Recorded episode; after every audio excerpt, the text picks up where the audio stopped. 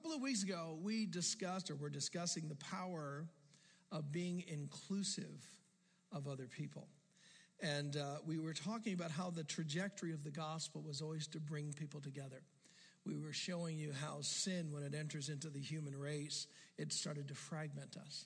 And that even though God created us to need each other and to be with each other, all of a sudden, when sin sort of is the worm that crawls its way into the human condition, that once that happens, we begin to hide and point our fingers and assign blame and try to bring shame on others in a cover up of ourselves.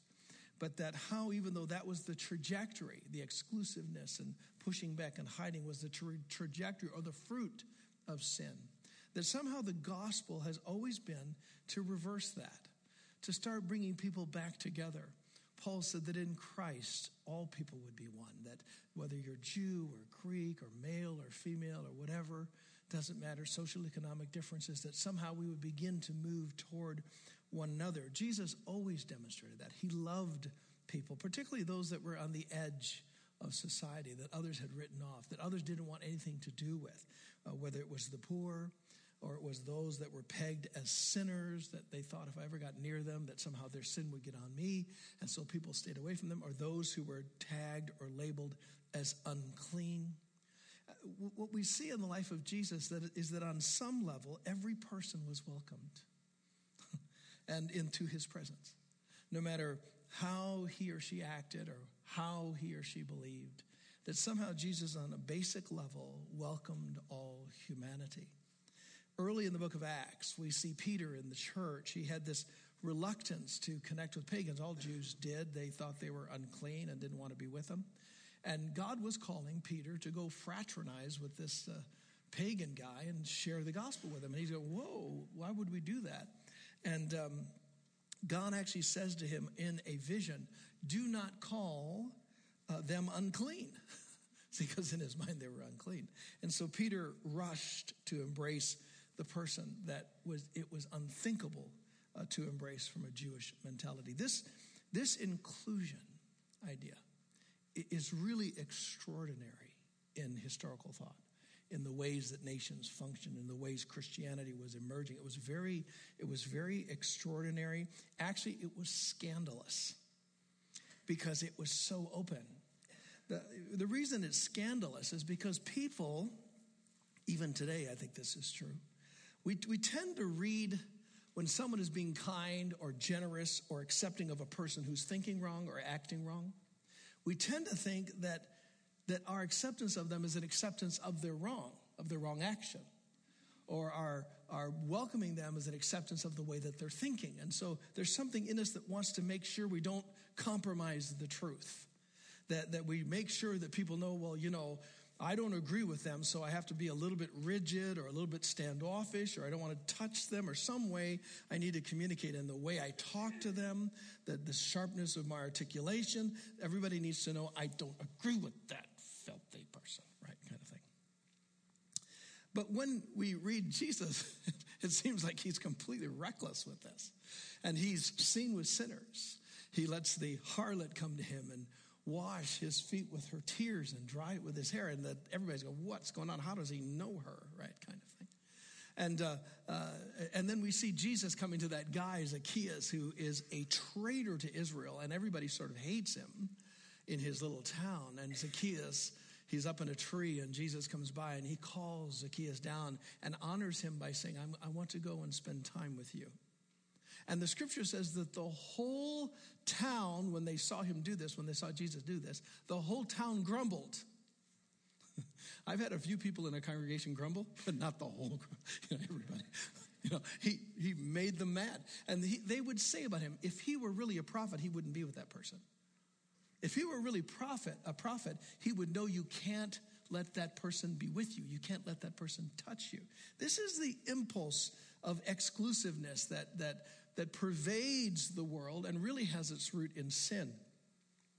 But the reality was, we saw that Jesus hanging with Zacchaeus and Jesus opening his life up to these people that were less than worthy actually was the way that change and transformation came into their lives. We see later in Christian theology that Paul claims That it's the kindness of God that leads people to repentance. It's not kindness that makes them feel like they can stay the way they are. It's precisely the kindness that enables them to be able to be transformed. And we also see in Christian thought that Jesus said it was those Pharisees, the one that always had to say, Well, look what you're doing. Look what you're thinking. That's not right. That, that impulse to immediately point out what a person does, irrespective of why they're doing it. If that's the first thing you see, that impulse to do that actually makes your life a torment to people. Praise the Lord. we also looked at the story where Jesus is presented with this woman caught in adultery, and the word of God says to stone her. And we see Jesus looking at her and not arguing with the scripture, but basically brilliantly causing, calling the accusers. I mean, they were standing there with stones in hand, wanting to kill this sinner. This sinner deserves to die. See, there's something in all of us that wants to stone what we've identified, especially if it's something we don't struggle with. We just want to throw it just a little harder, right? But Jesus said, let him, it's great, let him who's without sin. In other words, let him who's without sin cast the first stone. In other words, that sinner that you're trying to throw the stone at, recognize that she is a mirror. Because that sinner is you. Because you sin. You, so let him without sin cast the first stone. And it says all of them dropped their stones and walked away. See, what Jesus was calling them to understand is that on some level, you and this woman are the same. He always calls us to identify with people we encounter. It's called incarnation. It's us stepping into their shoes, us realizing that we could be them easily, and that on some level we are them so that it engenders something else in our souls, something that, that basically, that's why Jesus said to them in 8 and 7 when they kept questioning him, he straightened up, if you, without sin, let him cast the first stone. But this idea of inclusion didn't end there. He didn't just include this woman. The scripture says that he challenged her because we don't just embrace those who are in sin, we also challenge them to leave their life of sin. Uh, that's what we want to focus on this weekend. We want to talk about for this idea of inclusion to be effective, there must be an element of exclusion. It's not exclusion of the person, it's exclusion of the person's actions or beliefs that are offensive.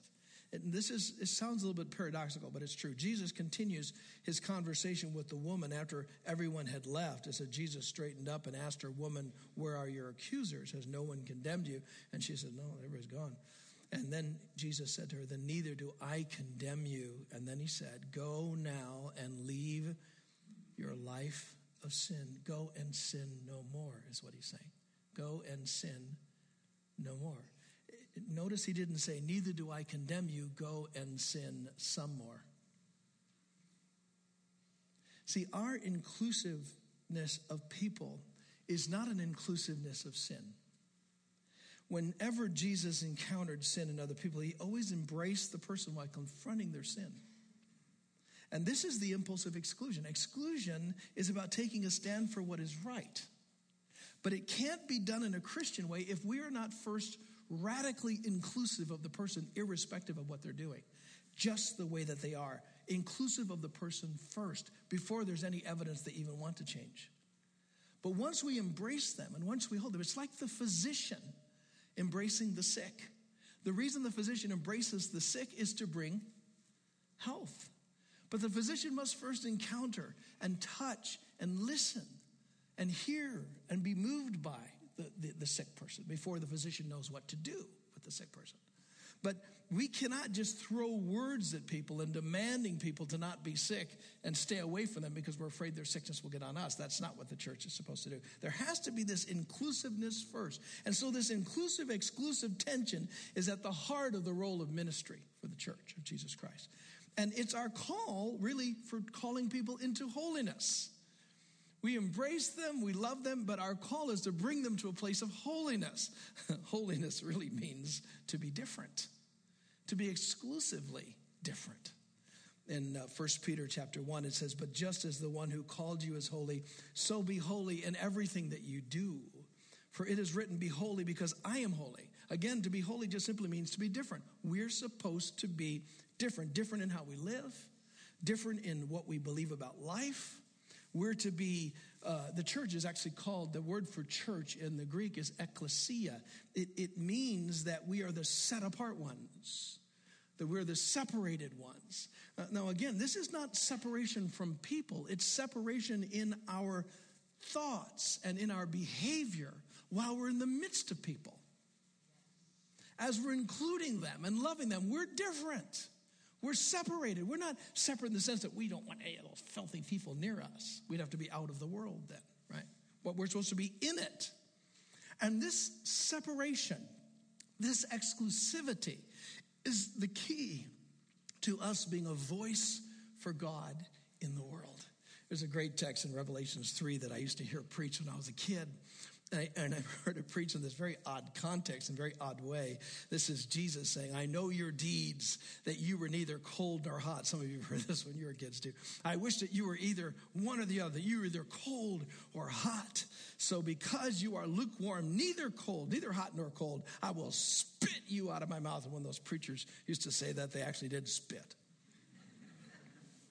But what they were basically saying from this text is Jesus would rather have you hate him or love him, either be cold against him or hot for him, but because some of you are lukewarm, he'll have to spit you out of his mouth. And we don't think, oh God, am I lukewarm? you know, freaking. but, but one day it dawned on me that what I think Jesus is talking about is not so much that he wants you to hate him or love him. I think what he was saying was in the world, you have to be hot on some things and cold on some things compared to what the world is, compared to the culture you're in. That, that, that if you're not careful, you'll not be different enough to be able to be a voice. But instead, you'll be lukewarm. In other words, lukewarm, if I take a cup of hot water and a cup of cold water and I leave it in this room for a very long time, what will happen to it? The hot water will become the temperature of the room, and the cold water will stop being as cold and become the temperature of the room. And what do we call water that's the temperature of the room? Lukewarm. Hmm?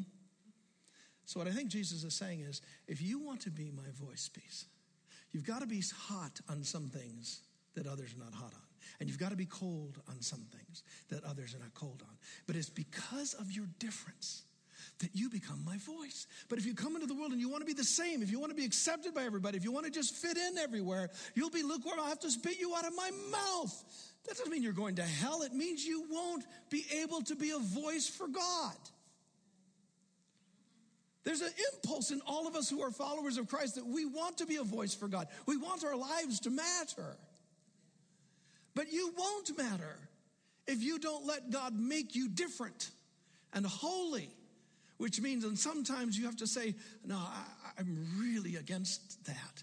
Not because you're mean, not because you're hateful, but because you're righteous and holy and you're taking God at His word. And that there's some things you're cold about. Not because you're trying to be exclusive of persons. You say, well, I, I want to be with you. I, I accept you, but I can't go there. I, I think I, this is what I think God is saying, and I can't compromise that. We are called to be exclusively different if we're to be a voice for God in the world, which means we have to have an appropriate orthodoxy, which simply means the right believing. We have to believe rightly about things. We have to believe rightly about the power of money. We have to believe rightly about the opposite sex. We have to believe rightly about life. We, and not only orthodoxy, but our orthopraxy, which is our practice of life, which means that we're to be how we are single, how we are married, how we work, how we react to rejection or applause or promotion, how we react to failure or success, how all of these hows are often very different than the way people would normally do it. But that's our calling Successful discipleship demands that we both include people on some basic level, always, but then we also bring in this aspect of exclusion, where we're telling them that, listen, you need to change. If you want to be a follower of Jesus, we need to exclude this. You need to, neither do we condemn you, we welcome you, but go and sin no more. Right?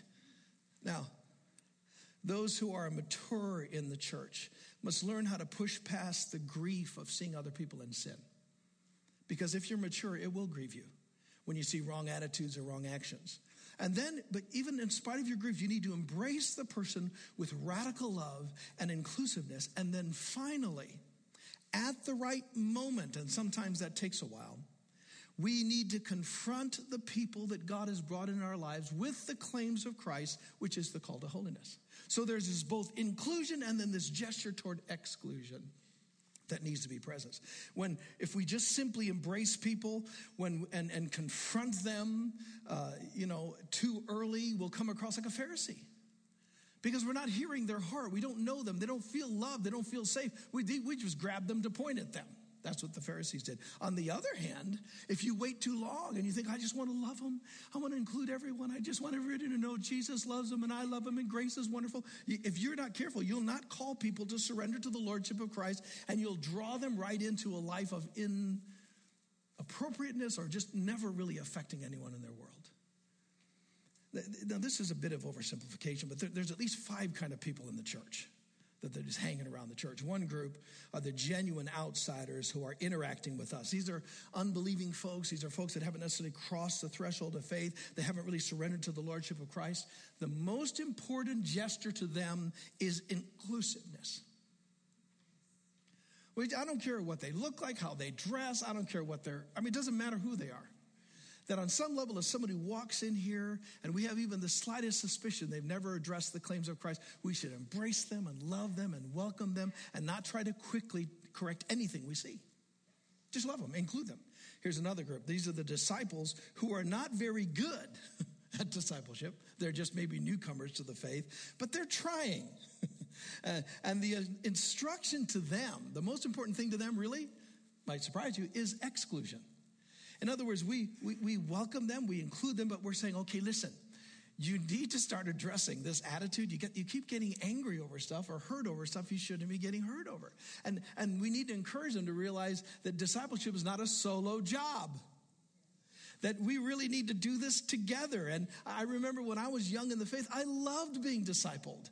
I loved when my pastor or my friends would say, Ed, you're just being this way, or stop doing this. I go, Oh, really? And, and, and, and a wise man loves reproof right? So so when we have a person that says i want to be a disciple that's an open door for us to say okay so let's talk about it. It's going to you know the scripture doesn't just comfort us. It makes us miserable first. It's true. And when you want to be a follower of jesus get ready get ready get ready because god's going to be all up in your grill then the third group are the disciples that are not very good at it and they're kind of lukewarm. In other words, they're not trying, they're casual. With these kind of people, I mean, they get touchy if you try to talk to them about stuff because they're a little bit under conviction. And, and what's happening a lot of times is they're searing their conscience, is how Paul described it. They're, they're making their, their consciences have pinged them saying, stop being so this way. But they say, well, it's not that bad. And they're kind of justifying their sin. Those kind of people, if you get in their grill and up in their grill, if you start getting too pushy with them, they will flee. They'll get mad. They're really touchy. For those guys, you just need to be inclusive. Just need to chill out, love them, but be who you are with them. Right? And then you've got the fourth group. These are the, these, occasionally you run into these. These are the so-called disciples who are open and proud and rebellious about their sins. This group, we'll read a text about them in a minute. This group, you need to just, you need to slap them up. you need to just exclude them. And actually, Paul says, let's just turn them over to Satan. You'll see this in a minute. It's like, whoa, baby. and then the last group is the mature believer who's struggling well.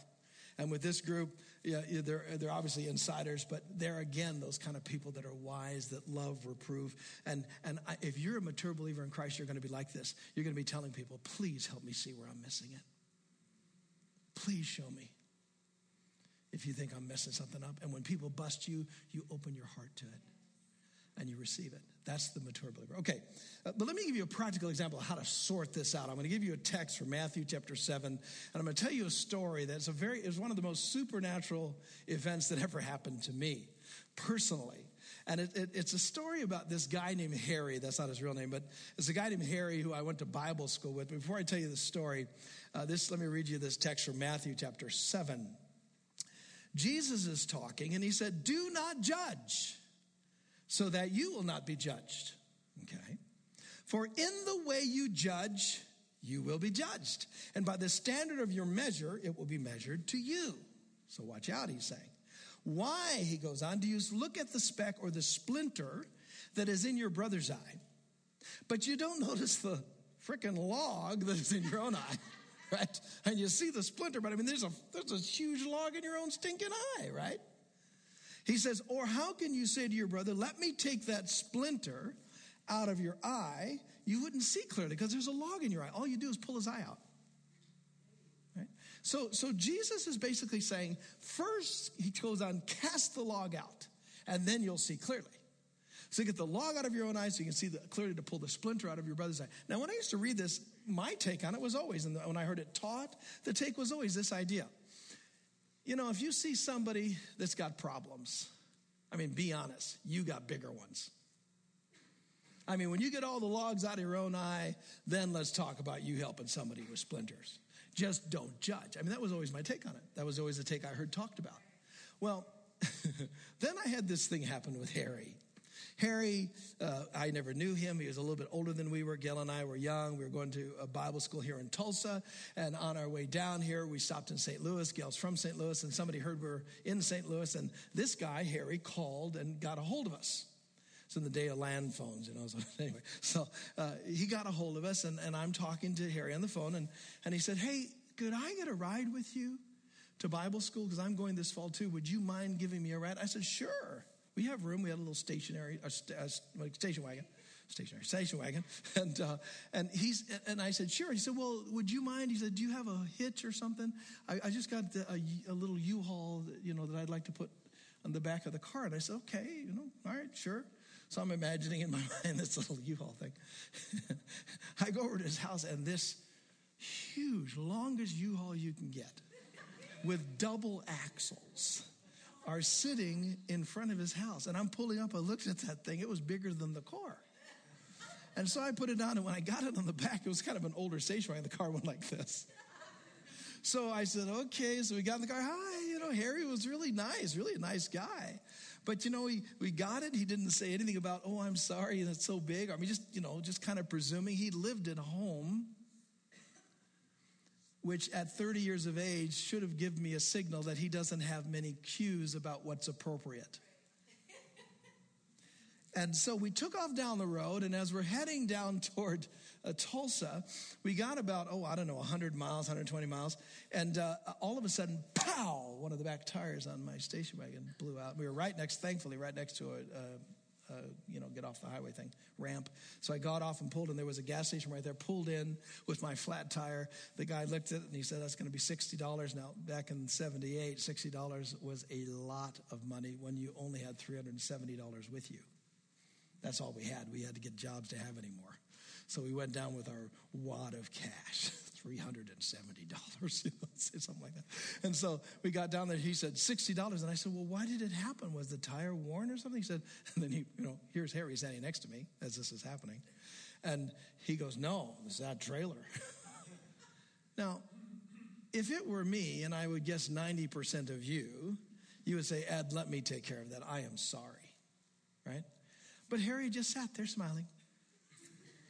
Never offered a penny. I doled out the $60. He never offered us a penny for gas. Never offered. He did say thanks. And after we got down to Tulsa and helped him unload all his stuff, and we were in the same apartment complex, we found out, you know, that Harry didn't like to spend money, so he didn't have a phone. Edwin had a phone. So Harry would come over and use my phone every time he needed a phone. Or when he needed a ride, he'd come and ask me for a ride. Now, I brought, was brought up in a family that was very giving. So for about the first year, I really didn't care. I mean, I thought it was curiously odd. But after about a year, it became curiously disruptive. And a little longer, about eight, 18 months, I wanted to kill him. he would come over to our house, and you know, he had that knock. And it usually was around dinner time. And he kept coming every time. And every time it came time for break, you know, he would he would ride with us up to St. Louis to go see his family and ask me to take him to his house, which was another half hour away. And then he would never offer anything for gas. Now I never asked him, but he never offered. And and uh, so it got to the point where where where his kind of or, or in the hot summer. How many of you know how hot it gets in Tulsa? You know, he wouldn't turn his air conditioner on. It cost too much money. So he'd put a fan on. And then when it got too hot, he'd come over to my apartment and sit in my air conditioner and add his body heat to my bill. See, my I was de, I was devolving. you know what I'm saying? I was starting to go. I mean, I got to the point where I couldn't look at him. And when his little knock on the door came, it wasn't a knock. It was like knives. And I remember telling Gail when he come to the door, I started going into the room, into my room. See, yeah, it's the. Oh, I, and, and I said, honey, and she said, what is wrong with you? Harry's wonderful. I said, Harry's wonderful. He's a nice guy, but he's a chintz. Y'all know what a chintz is? A cheapskate. He's a cheapskate. And see, if there's anything, you know, you know how everybody has kind of people they can't stand? I do not like people who are cheap. It just, it just makes me mad if they're being cheap with people. And, so I and so I go, okay. Uh, the problem was he was no longer a precious brother for whom Christ died, who had a cheapskate problem. He he was a cheapskate who should probably go to hell if I were God. right. I remember telling Gail. I looked at her and I said to her, you know, honey, I just want to punch him. I've never been a violent man. And she said, she just went, and, and she said, You better pray. And I remember thinking, I don't want to pray. I don't want to pray. Started manifesting these demons, you know.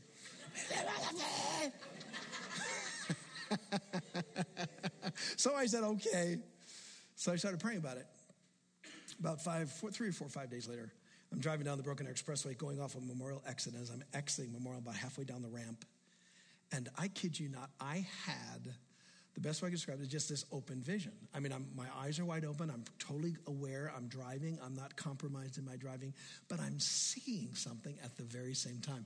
And the best way I can describe it is you remember the R2D2 uh, um, little vision he had of Princess Leia? Do you remember the movie?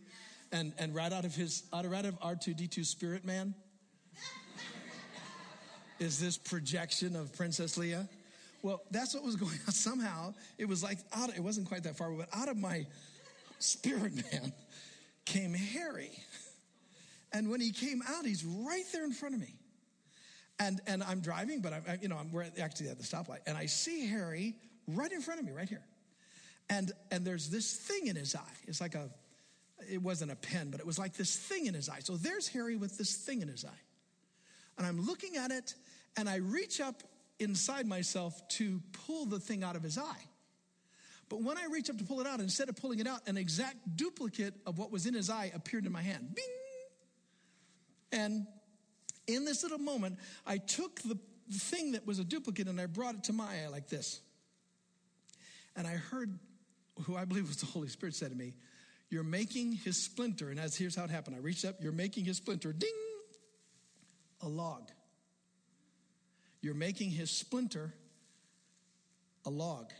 And here's what I understood that, that here was Harry with a splinter problem, a precious brother in Christ for whom Christ had died, who had a splinter in his eye. Now, he had a number of them, he had little, little kind of porcupine eyes, but, um, but, but here's the splinter in his eye. But I had so focused on it that he no longer was a precious brother with a problem, he was a problem brother. And I felt the Lord say, if you'll cast the log out of your eye, in other words, if you forget about just focusing on what's wrong with him and see him as a precious brother for whom Christ died, who has value to you and that you need, you'll be able to see clearly enough to pull the splinter out of his eye. But if it's in your, uh, if you're so focused on the splinter that it becomes a log, you are judging him. That judgment is seeing people's actions before you see people. It's seeing people's annoyances before you see the person and his value or her value before God. That if you can cast the log out of your eye, you'll be able to see clearly how to pull the, the, the splinter out of, out, of, out of that person's eye. Interestingly, immediately I sensed this release of joy in my heart. I thought, oh God, Harry is a great guy. He just has chintzy problems. He's not just a chintz, he's a brother who's chintzy. And I, and I and I had been avoiding him for weeks, right? And so I saw him a couple days later, and I saw him coming toward me. He's on the other side of the auditorium in a class. He's coming toward me, and before I would kind of catch it and walk the other way, but I looked at him and I started walking right at him, smiling. I said, "Harry, how you doing, man?" And he he came up to me and he looked more concerned than he usually did. Did, and he put his head down. I said, "What's up?" He said, and he pulls out a twenty dollar bill. I kid you not. And he puts it in my hand. And he said, Listen, he said, the other night, he said, I was just sitting and reading, and he said, I felt like the Holy Spirit said to me, You've been too cheap with Ed and Gail. You haven't carried any weight. You need to start paying for what you're doing. And he said, I, just never saw it. He said, I am so sorry. He said, I just need to pay my way. And I remember thinking, oh my gosh, thank you for the $20. I didn't think that. I kind of thought that. But anyway, that. but here's what I thought in reflection I wonder how many people we've locked up from transformation because we judged them. What if our lives are a prayer? What if our attitudes either lock up God's grace or release God's grace into the lives of others? And what if by our pure judgment of people in the world that we don't agree with, we're literally locking the grace of God away from them? See, we're not supposed to just be inclusive. We've got to cast the log out so we love them and appreciate them. That's inclusiveness. But we are also called to pull out the splinters out of their eyes. But they go together. They go together.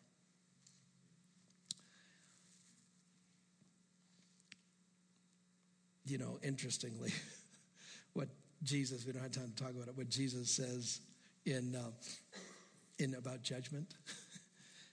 he talks about how the Father in John 5 had given judgment to him. and then in John 12, Jesus said, I don't want to judge either. I've put judgment in my word. So it's almost like judgment's the hot potato. Here, you do it. Here, you do it. Jesus I didn't come to judge the world, but here's the point he said, My word is the judge. He sort of, what God is doing is he's saying judgment exists. He's obviously the author of judgment. He is a judge, but he isn't a judge in heart.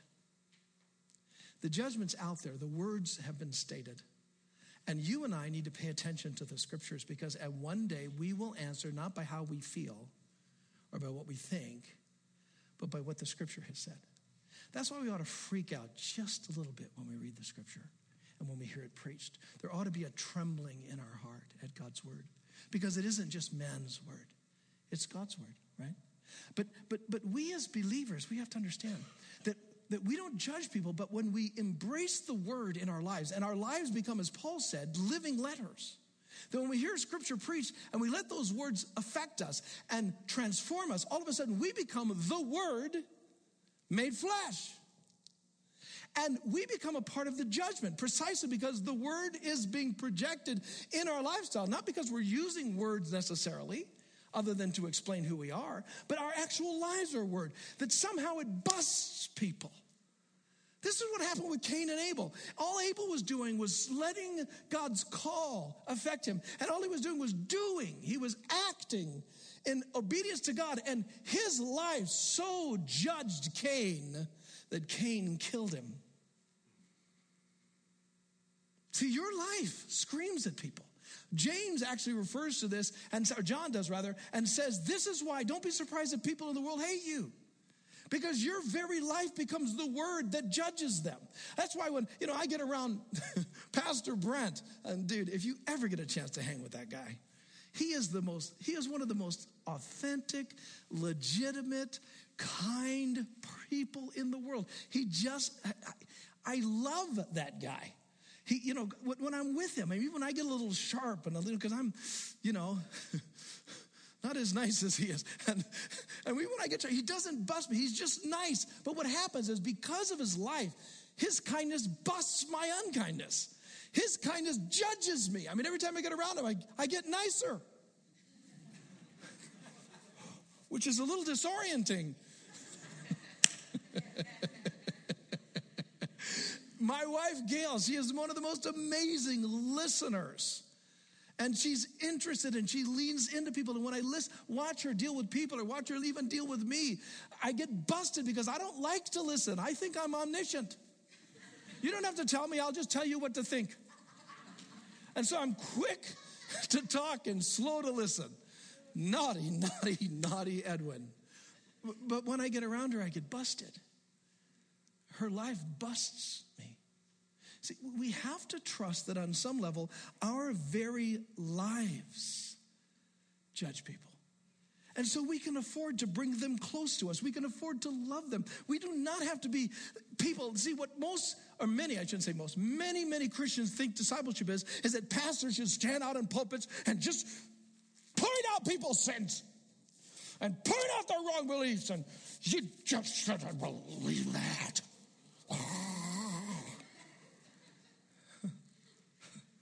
We want to be, we want Pharisees to lead us. We want the Pharisees who say, Now look here.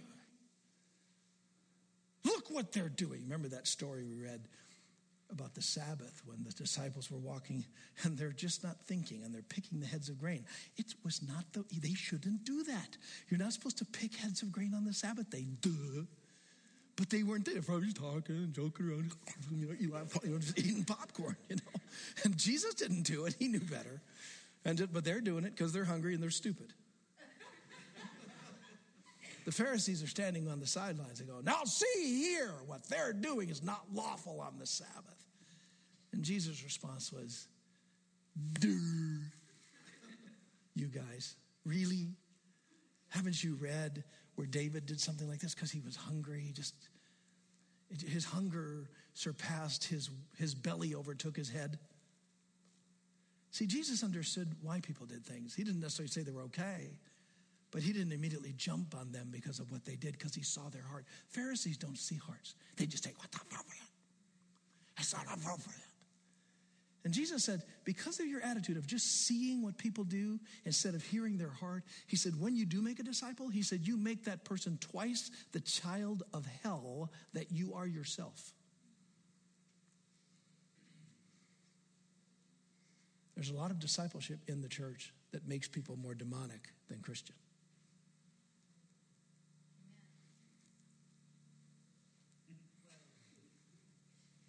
All right, I need to let me tell you the two caveats, okay, as I shut up here. The two caveats of people that you've got to be mean with, kind of mean with. One is the proud. This is a story in 1 Corinthians 5. It says it's actually reported to you that there's a sexual immorality among you, a kind that doesn't even exist among the pagans. This guy has his father's wife, his mother, mother in law, whoever. And you guys are proud. Shouldn't you rather be filled with grief and have put out your fellowship, the man who did this? Even though I am not physically present, I am with you in spirit, and I have already passed judgment on the one who did this as if I were present. When you're assembled in the name of the Lord Jesus, I'm with you in spirit, and the power of the Lord Jesus is present. Hand this man over to Satan so that the sinful nature may be destroyed, so in the end his spirit will be saved. There's obviously judgment going on here, and it's ratcheted up. So, what's going on? The difference here is that the person that's involved in this and the people surrounding him are boasting in the evil. You can't use this text to deal with all sins in all groups. You know, where the newcomer walks in the door and they don't tithe, so we deliver them over to Satan for the destruction of their flesh. right? And, and this idea of delivering them over to Satan, if you read the context, is only just simply saying put them outside of the community. Get them outside of community. Because when you're outside of community, you're in Satan's territory. And it's so interesting to me as a pastor to see how many people do that themselves to themselves. They put themselves in Satan's because they refuse to have community. The, the struggling saint who's bound by addiction, you don't use a text like this. The person, I mean, he's bound or she's bound, you don't turn them over to Satan. Or the young disciple who's still learning the ropes, you don't use this verse. You don't turn them over to Satan as they're just because they don't know and they're trying to grow. The person you use this verse for is the boastfully disobedient. These are the people, I mean, if you're living with your girlfriend and you know in your heart that it's wrong, and you're justifying it and you're sort of you know you know you're you're you're you're coming and you're basically boasting about it to people because you believe grace is so amazing that you can't possibly sin that sin doesn't exist anymore because God's grace is so amazing there are people who think this that grace is so powerful there is no such thing as sin well you're an idiot and we will bust you and we will say, No, that is a sin. I am sorry. You can't stand here and boast about it. Now, if you come in here and you're living with your girlfriend or your boyfriend and you're trying to sort it out and you're thinking, well, I don't know quite what to do. I think it might be wrong. And we will accept you and love you and walk it through with you and talk about options and encourage you. I'm not going to point you out or show you off or, I mean, you know, in some way shame you. No. But we will ner- urge you to move forward, right? The principle of boasting in sin is what's at stake here. And, and this is one of the reasons why we dig into the lives of those who are in leadership. Because we don't promote people who are living in sin. You can all come. I mean, all of us are living in sin on some level, right? Something stupid. But if you're not careful, you, if you promote people who are practicing sin unchecked, it can become a boast when they're in leadership. So we don't both, we don't promote people who are proud or greedy or prejudiced or mean or creepy or pharisaical. We're, we're you know, we, we don't do that. We, we periodically run into people who have, have been marked for leadership. They have gifts, but as we dig into their lives, we find out they're struggling in sin. And so we'll, we'll love them and embrace them, but we don't promote them right away. We say, look at, we, we commit to working with them, help them see change of, and so that they can serve in ministry. Because by the time they serve in ministry, if that sin is ongoing, we're basically boasting it. We can't do that. And then lastly, there's that disciple who is legitimately trying to grow and who is disposed to submission that's required for that process. And we run into a text like this. This is our last text, Matthew 18. If your brother sins against you, he's your brother, he wants to be involved, he wants to be discipled. If he sins against you, go and show him his fault, just between the two of you. If he listens to you, you've won your brother over. But if he has not listened to you, then take one or two others along, so that every matter will be established by the testimony of two or three witnesses. If he refuses to listen to them, then tell it to the church. And if he refuses to listen even to the church, treat him as you would a pagan or a tax collector. Now, this is the imagery I used to have of this verse. If somebody's doing something wrong, you go to him, say, You're doing something wrong. And if he doesn't listen to you, bring a couple other people that are just as ticked off as you are and you tell him together, you're doing something wrong. And if he doesn't believe it, then you bring him in front of the whole church and we all go, What do we do? You're doing something wrong. And if he doesn't agree with that, we throw them out and treat them as a tax collector,